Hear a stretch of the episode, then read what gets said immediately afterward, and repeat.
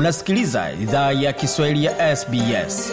Pata taarifa zaidi kupitia sbs.com.au mkwaju swahili. Tungependa kuwashukuru wamiliki wa jadi wa ardhi tunaofanyia matangazo yetu.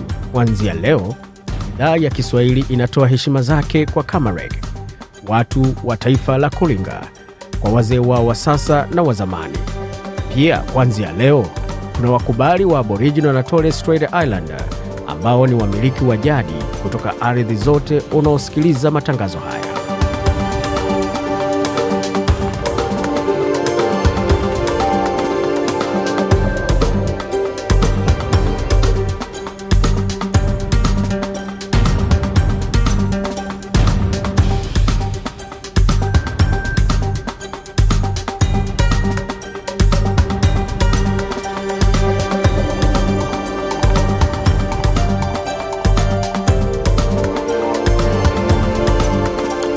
Jambo pote ulipo na karibu katika makala idhaa ya kiswahili ya sbs uko na migode migerano katika studio za sbs hivi sasa.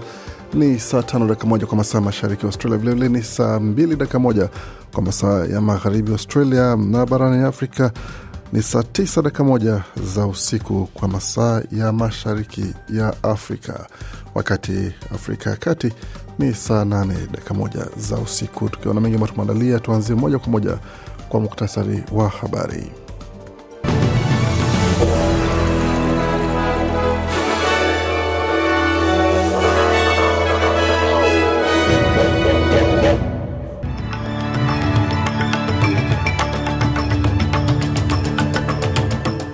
Katika muktasari wa habari asubuhi ya leo ni kwamba serikali asema kwamba inataka kufanya malipo pamoja na huduma zinazotolewa kwa Waaustralia ziwe za kiutu zaidi, ambapo yale matukio yaliyotokea wakati wa ule mfumo wa Robodebt, ambapo mashine ilikuwa ina kukusanya hela za mikopo inastahili kusitishwa. Hiyo ni kwa mjibu wa serikali ya Leba ambayo imefanya mazungumzo kuhusiana na hoja hiyo. Pamoja na hayo, kunayo shinikizo linaendelea la upangaji, wakati nyumba za upangaji zinaendelea kuwa ni haba na mahitaji yanaendelea kuwa ni mengi. Je, serikali ina mpango upi? Tutaweza kujua katika taarifa ambazo zinajiri, hususan katika maeneo ya kikanda, hali inakuwa ni vipi? Vilevile vile kuna utafiti mpya ambao umefanyiwa kwa vijana wa Kiaustralia ambayo anataka kwamba hali iwe bora zaidi kwa upande wa mazingira ya kiafya, na tunaweza kuletea kuhusu utafiti huo. Wakati barani Afrika, kamanda wa ADF anahusishwa na mashtaka ya mauaji ya watalii na wengine katika eneo la Uganda, wakati mafuriko yaendelea kusababisha maafa na uharibifu nchini Somalia. Na kwa nchini Kenya, Rais Ruto afungua mkutano wa mazungumzo ya mkataba kuhusu plastiki na jijini nchini Kongo wanakijiji 19 wameuawa na wanamgambo mashariki mwa taifa hilo. Yote hayo na mengine mengi zaidi, pamoja na makala michezo yanakuja muda usio mrefu. Sini popote.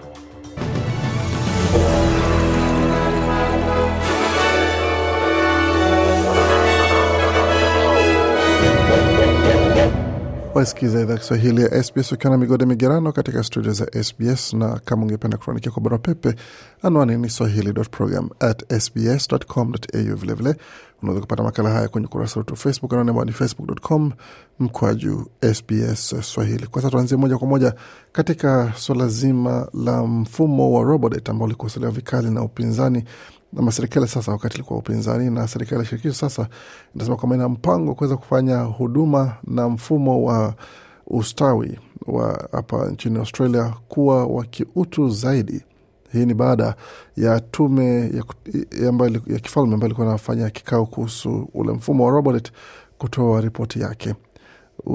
Waziri wa huduma za serikali ya Bill Shorten amesema kwamba dola milioni ishirini na mbili zitatumiwa katika muda wa miaka minne kutekeleza mapendekezo yote hamsini na sita yaliyotolewa na tume hiyo ambayo inajumuisha kuboresha uh, jinsi shirika la Service Australia linavyowasiliana na wateja. Bwana ameongezea, ameeleza bunge kwamba mageuzi hayo ambayo tayari yameanza kufanywa yametolewa kwa ajili ya kuboresha mfumo na Private debt, as members of the House will know, was a cruel and crude mechanism. It was neither fair nor legal. It made many people feel like Anasema wabunge, kama mnavyojua, mfumo wa Robodebt ulikuwa ni mfumo wa ukatili sana na mfumo ambao ulikuwa wa kuadhibu sana, na bila shaka haukuwa unahusisha usawa wala sheria. Kwa hiyo ulifanya watu wajihisi ni kama wahalifu, na ilikuwa na gharama kubwa sana kwa maisha pamoja na kwa upande wa uchumi. Kwa hiyo leo serikali ya Albanizi inasema kwamba hatutawahi rudi tena katika mfumo huo.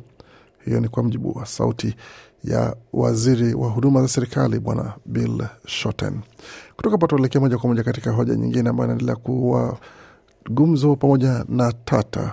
Tunazungumzia swala zima la takwimu mpya za maswala ya soko ya upangaji ambapo zimeendelea kuwa mbaya zaidi na hali ya upatikanaji wa nyumba kuwa nadra kabisa, hususan katika maeneo ya kikanda ambapo hali inaendelea kuwa mbaya sana na soko la upangaji likiendelea kuongezeka na malipo pamoja na madai ya wale ambao wanaombwa kodi inaendelea kuongezeka zaidi wakati mishahara ikiendelea kusalia ilipo. Kwa hiyo hali itakuwaje katika muda huu hadi kuelekea muda wa miezi kumi na mbili? Wanasema kwamba mjini Canberra na Hobart ndiko tu hali ambayo haija- haijakuwa mbaya zaidi, lakini kwingineko hali si hali, hususan katika eneo la eh, kanda ya Queensland ambapo kwa sasa uh, ni sehemu ambako upatikanaji wa nyumba umekuwa ni mdogo sana na vilevile vile, na imekuwa ni vigumu zaidi kuweza kupata watu ambapo wanahitaji nyumba za kupanga katika maeneo hayo. Hiyo ni hali ambayo imewaletea kiongozi wa chama cha Greens Adam Bant kusema kwamba uh, uhaba wa nyumba za kupanga unaendelea kuongeza hali ya tatizo kubwa zinazoendelea kujiri nchini pamoja na People are at breaking point, and Labor's rental crisis is getting worse. Anasema watu wako katika hali yao ya mwisho, hatua ya mwisho, na mgogoro wa kodi wa nyumba za kodi za leba unaendelea kuwa mbaya zaidi. Watu wanaendelea kuwa katika hali ambapo hawezi mudu tena kuishi karibu ya sehemu ambako wanafanya kazi ama ambako wanasoma ama hata sehemu ambapo familia zao zipo. Kwa hiyo leba inaendelea kuunga mkono ukosekanaji wa nyumba za kupanga, hali ambayo inawasukuma watu wengi katika maamuzi na chaguzi zisizofaa. Hiyo ni sauti, ilikuwa ni sauti ya Adam Bent, kiongozi wa chama cha Australian Greens. Kutoka tuzungumzia swala zima la utafiti mpya ambao umepata kwamba vijana wengi nchini Australia kwa sehemu kubwa wanataka wawe na haki ya kuwa katika mazingira yenye afya nzuri yakiwekwa katika sheria haswa kuacha kwamba wakati vigezo vinaendelea kuwepo na iwe sawalivo katika nchi za nje. Utafiti huo ambao ulifanywa na, na shirika la Australian Conservation Foundation umepata kwamba vijana tisa ama watu tisa kati ya watu kumi mwenye miaka kati ya kumi na tatu hadi ishirini nne wanataka Australia ifuate mfano wa nchi zingine mia sitini kote duniani ambazo zimeweka mazingira hayo katika sheria yao kama haki. Na seneta huru David Pocock amesema kwamba mswada huo uh, amepeleka mswada kama huo bungeni katika bunge la shirikisho ambapo anataka wanaofanya maamuzi wazingatie afya ya watoto wanapofanya maamuzi ma muhimu sana pamoja na masuala mengine ambayo yanahusiana na suala zima la nishati ya makaa ya mawe pamoja na gesi na sera zao. Sasa aliongeza kwamba kuweka uh, miswada hiyo katika sheria itakuwa ni wajibu wa kuweza kutoa huduma pamoja na matunzo kwa watoto na afya ya watoto ambayo ni muhimu sana. this will happen. It's up to this parliament whether we decide to have some leadership and make it happen now or kick this can down the road. Anasema hili litafanyika na ni wajibu wa bunge hili. kuisha kama tutafanya hili au tutalifanya ama tutalisukuma mbele kwa wengine kufanya maamuzi, lakini hatua hii itachukuliwa na maamuzi haya yatachukuliwa. Kwa vijana wengi, tuwasikize vijana na tuwachukulie kwa umakini kabisa, kwa sababu kuna mabadiliko na mageuzi ambayo yanafanyika, na watu wanatarajia kwamba wale ambao wamechaguliwa na wakilishi wao waliowachaguliwa waweze kuf, kufikiria vizuri na waweze kuchukua yale ambayo maamuzi manafaa, la sivyo itakuwa ni kwa gharama yao wenyewe. Bwana Pokokapo akisema. Kutoka tuleke moja kwa moja hadi katika mataifa ya nje, hususan barani Afrika. Tuanzie kule Kongo, ambapo kiongozi mmoja wa asasi za kiraia amesema kwamba wanamgambo wa Kiislamu Jumapili jioni wamewafunga kamba wanakijiji kumi na tisa na kisha kuwaua kwa kutumia mapanga pamoja na silaha nyingine katika uvamizi uliofanywa mashariki mwa Jamhuri ya Kidemokrasia ya Kongo. Kwa mujibu wa Mabele Maurice Musaidi, kiongozi wa jamii ya kiraia ambaye aliongea na shirika la habari la Reuters, huenda baadhi ya wanakijiji walikufa maji wakati wakijaribu kuvuka mto Lamia wakielekea nchini Uganda. Msaidi uh, pamoja na msemaji wa jeshi la Kongo wamesema kwamba shambulizi hilo kwenye eneo la Beni katika kijiji cha Watalinga limefanywa na waasi wa Allied Democratic Forces ADF, kundi lenye silaha lenye makao yake mashariki mwa Kongo na ambalo ni tifu kwa kundi la kigaidi la Islamic State. ADF lilianzia Uganda kabla ya kuvuka na kuingia nchini DRC katika miaka ya tisini na limelaumiwa kutekeleza maelfu ya mauaji ndani ya mwongo mmoja uliopita.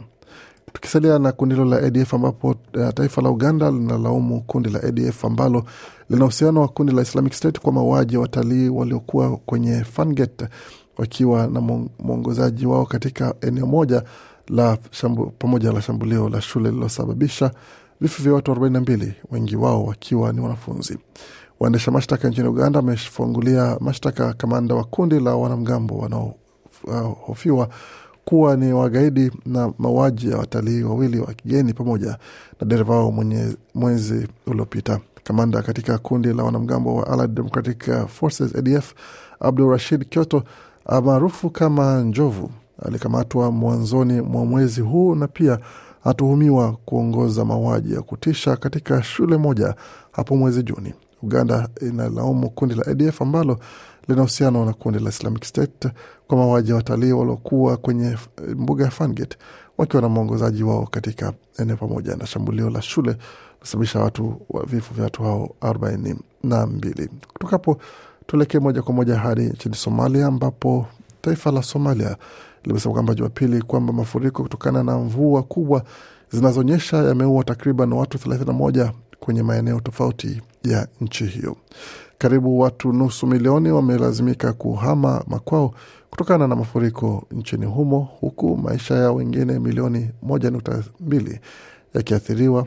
Wazazi wa habari Daud kwa mradhi, waziri wa, wa, wa habari Daud Awais amesema kwamba wakati akizungumza na wanahabari mjini Mogadishu, ofisi ya, ya kuratibu masuala ya kibinadamu ya Umoja wa Mataifa OCHA na ambayo tayari imetoa dola milioni 25 za kusaidia kutokana na athari za mafuriko hayo wiki iliyopita, ilielekeza mafuriko yanayoendelea Somalia ya kama tukio la karne litakalokuwa na athari kubwa za kibinadamu.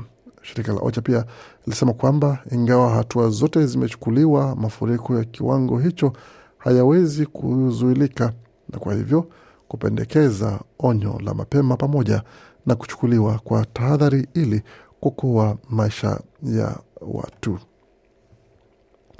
Kutoka matovuke tuelekee tena nchini Kenya, ambapo rais wa Kenya William Samoei Ruto Jumatatu, wakati wa ufunguzi wa kikao kinachofanyika mjini Nairobi, amesema kwamba wadau wa mkataba wa kwanza wa kimataifa wa kuzuia uchafuzi wa plastiki wanahitaji kuharakisha mchakato huo. Ulimwengu huzalisha takriban tani milioni mia nne za uchafu wa plastiki kila mwaka, wakati chini ya asilimia kumi ya uchafu huo ukichakatwa ili kutumika tena, kulingana na programu ya mazingira ya Umoja wa Mataifa. Takriban tani milioni 14 za uchafu wa plastiki huishia baharini kila mwaka. Umoja wa Kimataifa wa kulinda mazingira amesema kwamba wakati majaliwa, majalala ya takataka yakiendelea kujaa, wajumbe wa kimataifa wanakutana Kenya kwa duru ya tatu ya mazungumzo kuhusu hatua za kuchukuliwa kwenye mkataba huo. Rais Ruto amewakumbusha waliohudhuria zimebaki wiki sita tu kuingia kwa mwaka elfu mbili ishirini na nne na kuna mikutano miwili tu iliyobaki kuelekea kwenye mkataba huo. Serikali zilikubaliana Machi mwaka elfu mbili ishirini na mbili kwamba zingebuni mkataba wa kudhibiti tatizo la plastiki kufikia mwisho wa mwaka ujao. waendelea kusikia idhaa Kiswahili ya SBS ukiwa na migode migerano, tukielekea moja kwa moja katika masuala ya michezo, tukianzia katika dimba la michezo hapa nchini Australia, tukiangazia kile ambacho kimejiri hususan katika soka ambapo hali imekuwa hivi kwa matokeo ambayo yalijiri hivi karibuni katika mechi ambayo ilikutanisha Central Coast Mariners dhidi ya Brisbane Roar nyumbani kwao. Mariners walichapwa magoli mawili kwa moja pamoja na timu zote mbili kumaliza mechi wakiwa pungufu ya mchezaji mmoja. Melbourne City vilevile vile, ilitoka sare ya goli tatu kwa tatu dhidi ya Macarthur, wakati Western Sydney Wanderers wakiwacharaza Perth Glory magoli mawili kwa sufuri, Sydney FC ikiwacharaza Adelaide United magoli matano kwa moja nyumbani kwao, wakati Western United kila kichapo cha goli moja kwa sufuri kutoka Newcastle Jets na Melbourne Victory na Wellington Phoenix wakichangia goli moja kwa moja. Na katika mechi za jumuiya zenye tamaduni mbalimbali hapa nchini Australia, matokeo yalikuwa sawa hivi. Timu ya Kenya ilipata ushindi wa goli moja dhidi ya Palestine, lakini kuchujwa katika michuano hiyo licha ya kuwa na alama sita wakiwa wanahitaji ushindi wa magoli mawili, lakini wakapata goli moja tu. Vilevile bingwa tetezi Sudan Kusini nao walipata mshtuko mkubwa baada ya kucharazwa magoli manne kwa sufuri dhidi ya vijana kutoka Japan katika mechi ambapo Sudan Kusini ilikuwa inahitaji kushinda ama kutoka sare yoyote ile kwa ajili ya kuisha kwamba wanasalia, na hata wangefunga goli moja tu katika kichapo hicho cha goli nne, basi wangepona kwa sababu waliondolewa na vijana wa Iraq kwa tofauti tu ya goli moja. Katika michuano mingine ambayo inaendelea kombe la Afrika hapa nchini kule kusini Australia, mechi zinaendelea kusakatwa kule ambapo Kenya wameaga michuano hiyo, Congo wakiendelea mbele, Burundi na vilevile akipiga hatua, na hapa pia Congo wanaendelea na hatua nyingine mbele. Vilevile vile Somalia pia wapiga hatua nyingine moja katika makundi ya kumi na sita katika michuano hiyo.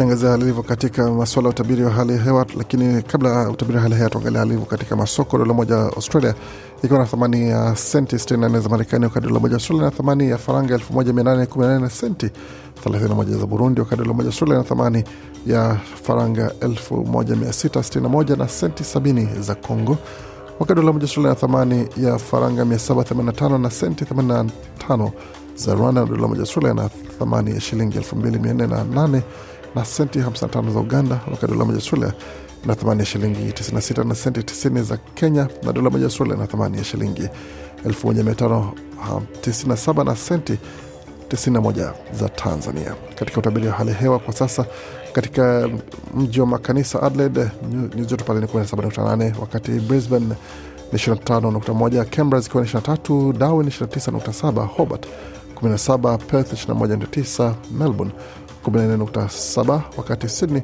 nyuzi joto pale ni 24.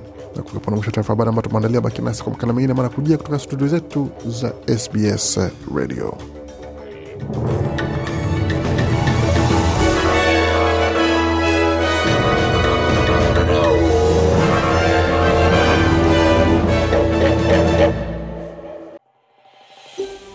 Je, unataka kusikiliza taarifa zingine kama hizi? Sikiliza zilizorekodiwa kwenye Apple, Google, Spotify au popote pale unapozipata.